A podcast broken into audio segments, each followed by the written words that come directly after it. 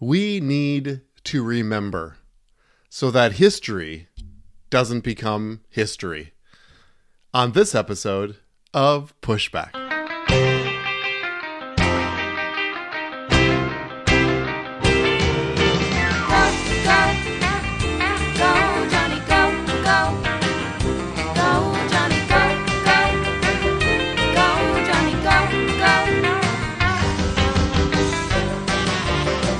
If you're concerned about the direction our culture is heading, then maybe it's time to push back.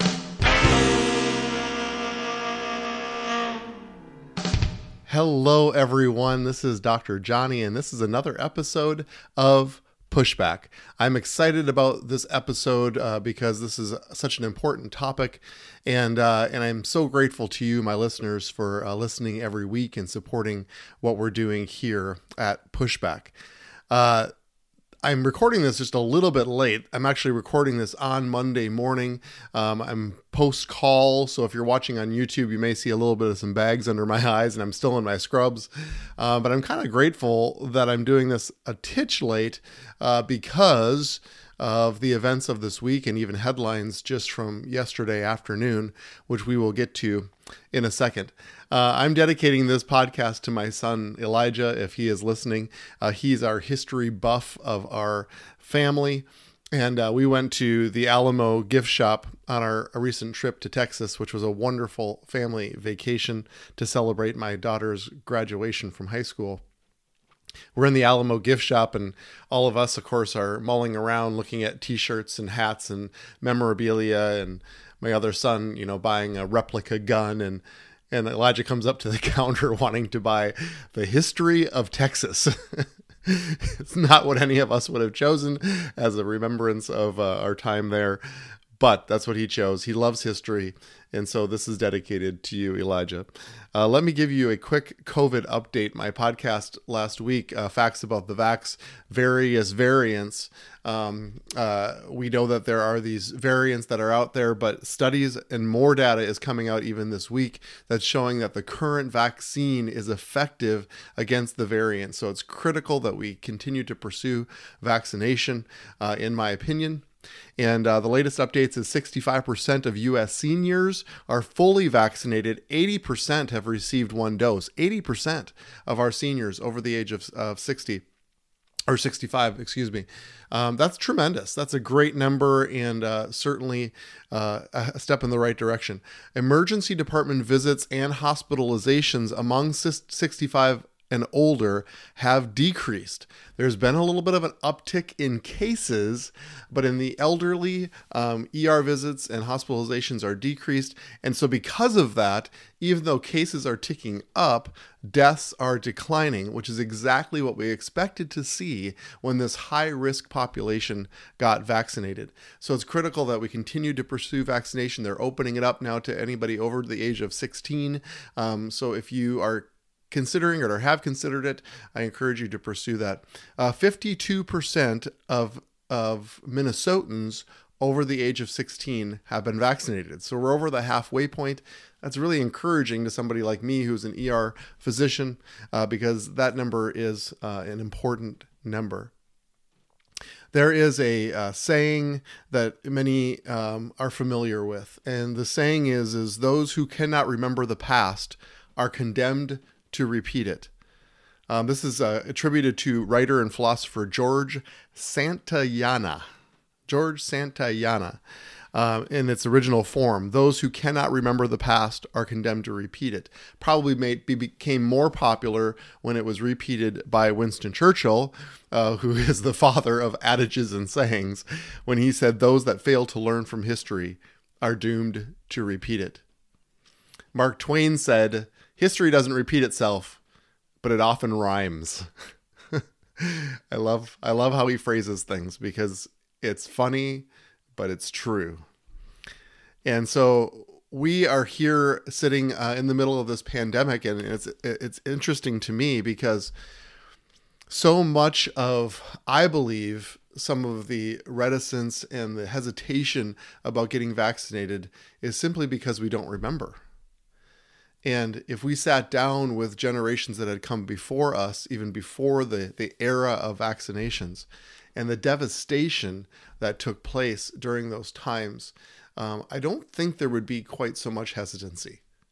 That's just my opinion. In a, in a post on May 15th, 2020, in uh, English News, I just want to read this article. History never repeats itself. Every single historical moment is distinct from those from the past. However, we must learn from our mistakes so that we do not run the risk of repeating them.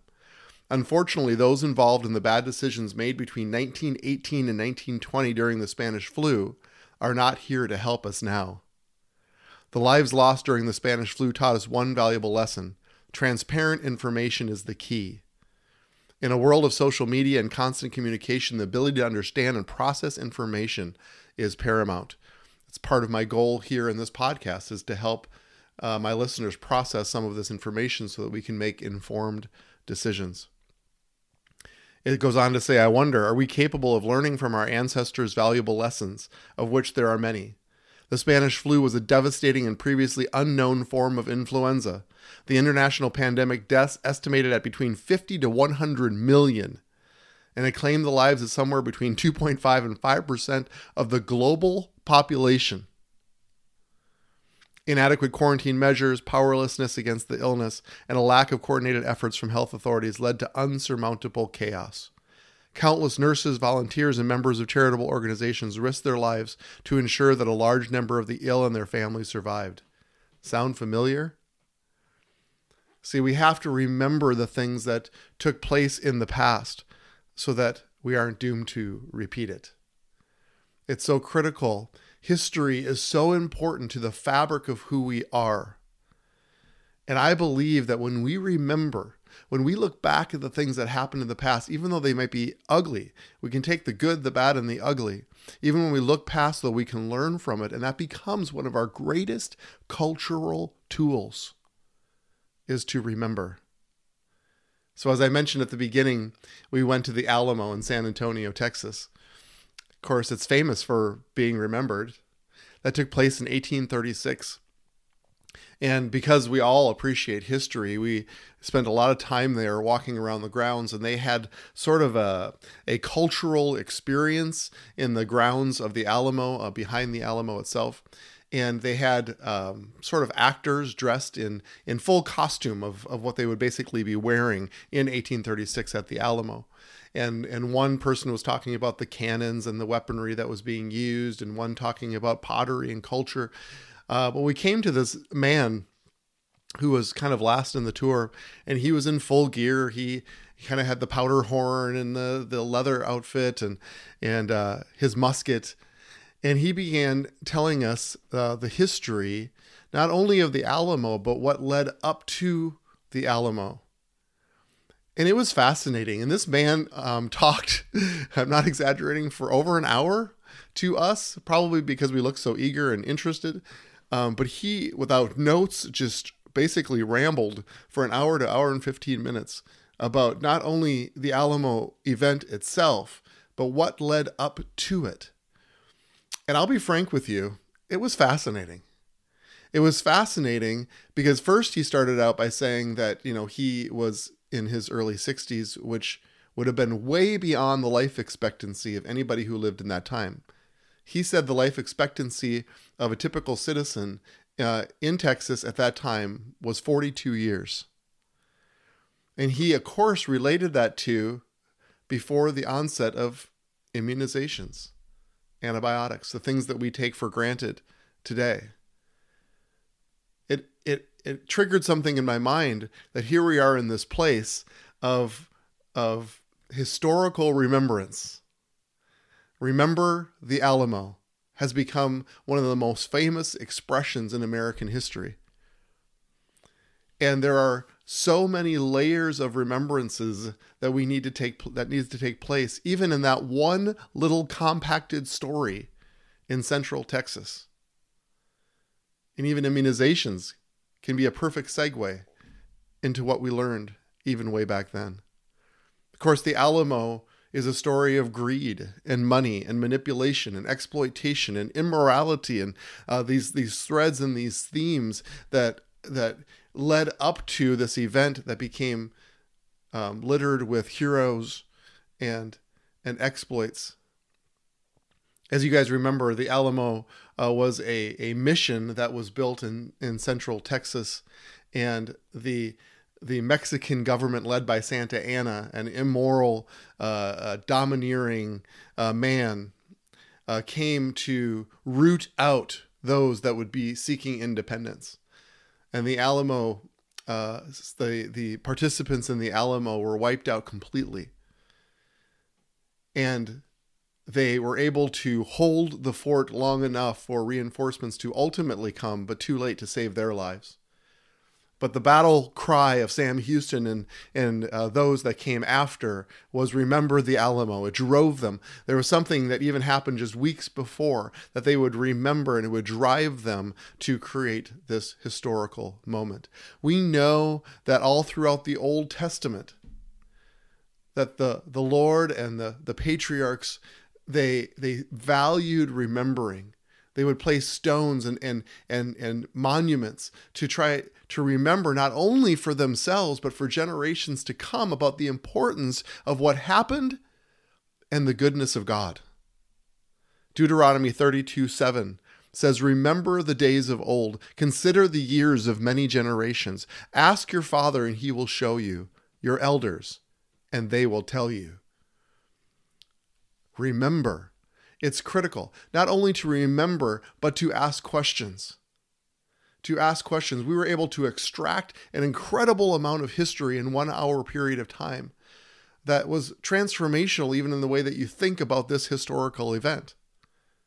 How much more about stories from the Old Testament? How much more about stories from your own life, from the life of America?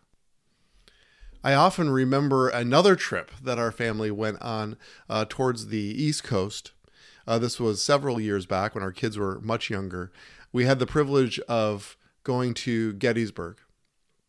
Gettysburg made such an impression on me because I don't know if it was just spiritual, but you could feel the struggle. You could feel the passion even when you were on the battlefield. And I remember that we uh, did an audio uh, tour where you drive around. This battlefield is gigantic. And of course, it's one of the most well known, um, really, uh, the turning point uh, in the Civil War uh, for sure. I'm not a Civil War expert, but I remember the impact and the importance that was felt when we were at the Gettysburg battlefield. It was interesting though, because I remember even in the information um, uh, center where you could learn and watch a video. I remember, um, I guess the word would be being outraged because they talked about um, how the struggle, how the the battle was forgotten, and they cited Woodrow Wilson, who was president uh, during uh, 1913. This was 50 years, the 50 year anniversary of the Gettysburg battle. And it was interesting, um, and I'm going to quote Woodrow Wilson, who was somewhat famous or infamous uh, of having some white supremacist views uh, even back then. And I know I always want to be careful to um, have my facts straight, but there were some some issues with uh, his rhetoric and uh, the views that he had even 50 years after the Civil War. And he came and delivered what was uh, kind of known as the uh, uh, the blue and gray reunion, the 50th anniversary of the Civil War, and he gave a speech at Gettysburg on July 4th, 1913. And he said, We have found one another again as brothers and comrades in arms, enemies no longer, generous friends rather. Our battles long past, the quarrel forgotten except that we should not forget the splendid valor, the many manly devotion of the men that arrayed against one another, now grasping hands and smiling into each other's eyes. I mean, are you kidding me? The quarrel forgotten?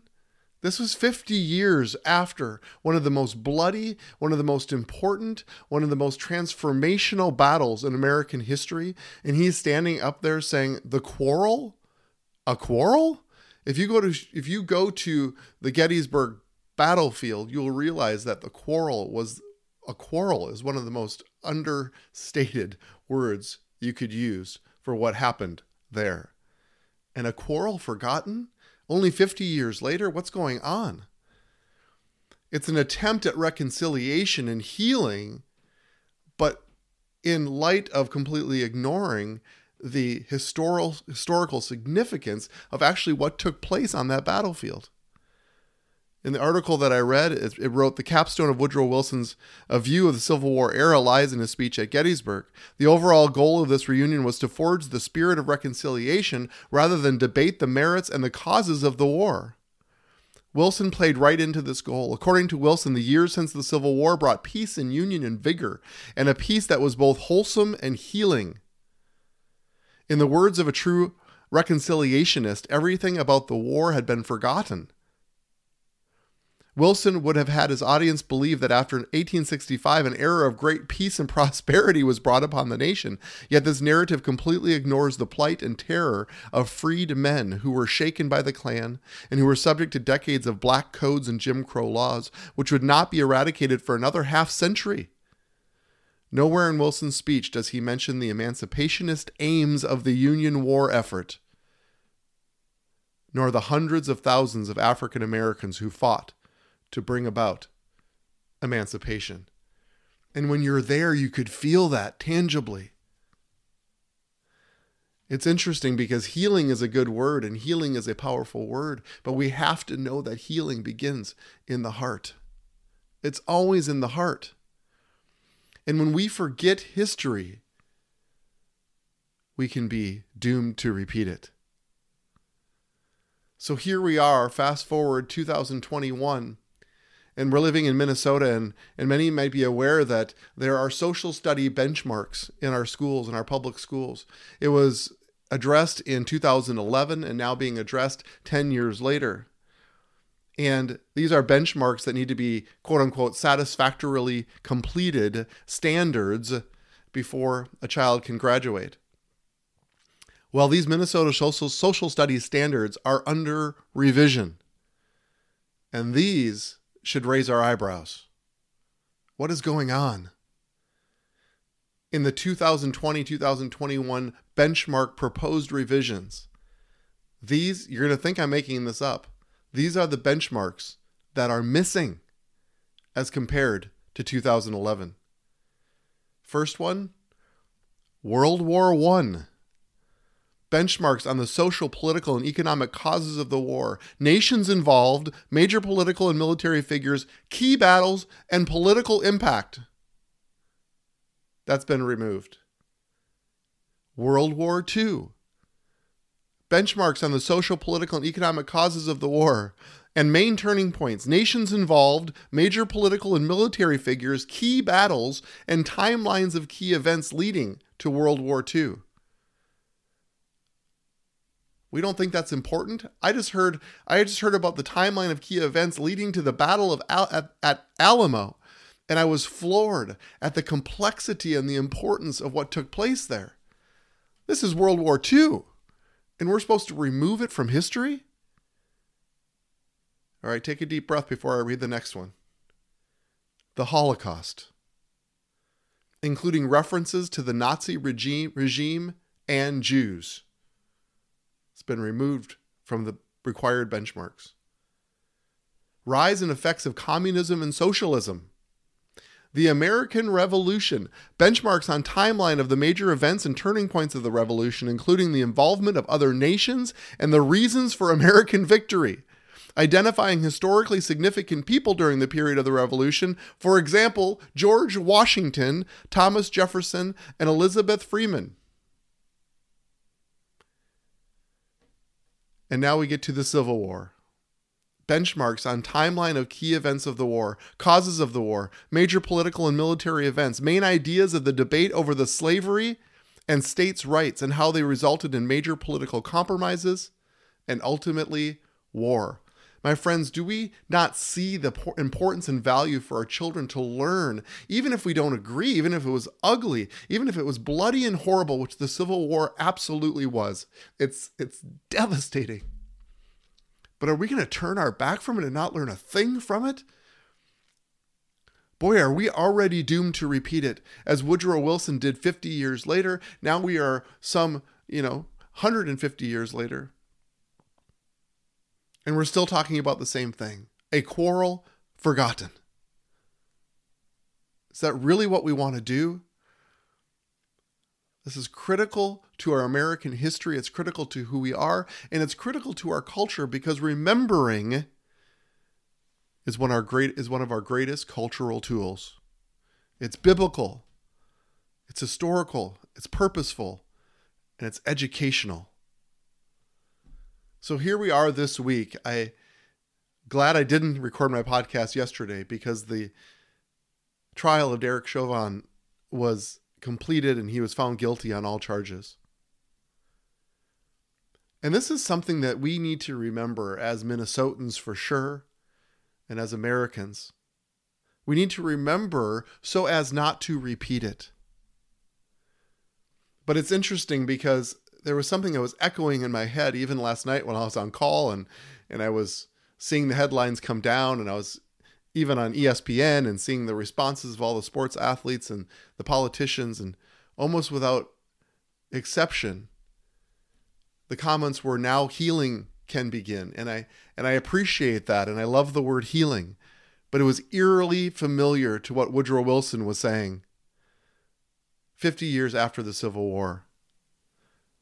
That the peace was wholesome and healing following the war. And yet here we are 150 years later, still struggling with the same thing because we haven't learned from history. See, my friends, healing is in the heart.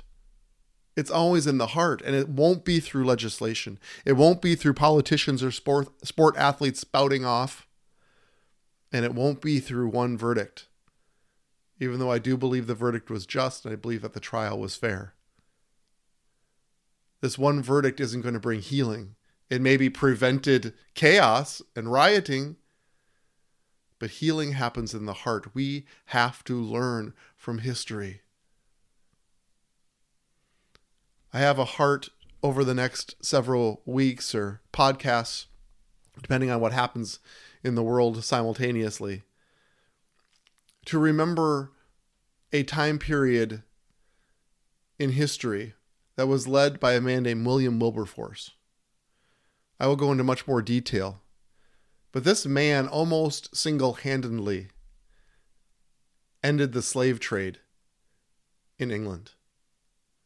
There's a man that stood up, learned from the past, celebrated history, and then made history we can learn so much from his life and and with your permission I'd like to share some of those aspects because I believe that it absolutely parallels what is happening in this world today.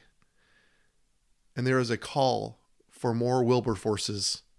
I'm willing to be one of those. One of those voices that will stand up and change things. We need to remember it's one of the greatest cultural tools that we have.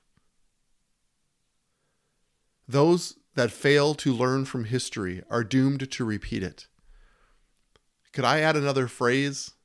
Uh, Dr. Johnny quote Those that fail to learn from history are doomed to repeat it, but those that learn from history are destined to make it. Wouldn't that be a call for every one of our lives to make history? We do that by learning from history, not by erasing the history books, not by turning our back on the things that make us feel uncomfortable, but leaning into them and learning them so that we can become better people and better citizens. We set the culture, and we can learn so much from history. Thank you for listening to me again this week, and I can't wait to come and talk to you again next week. As we go together now, to set and shape the culture.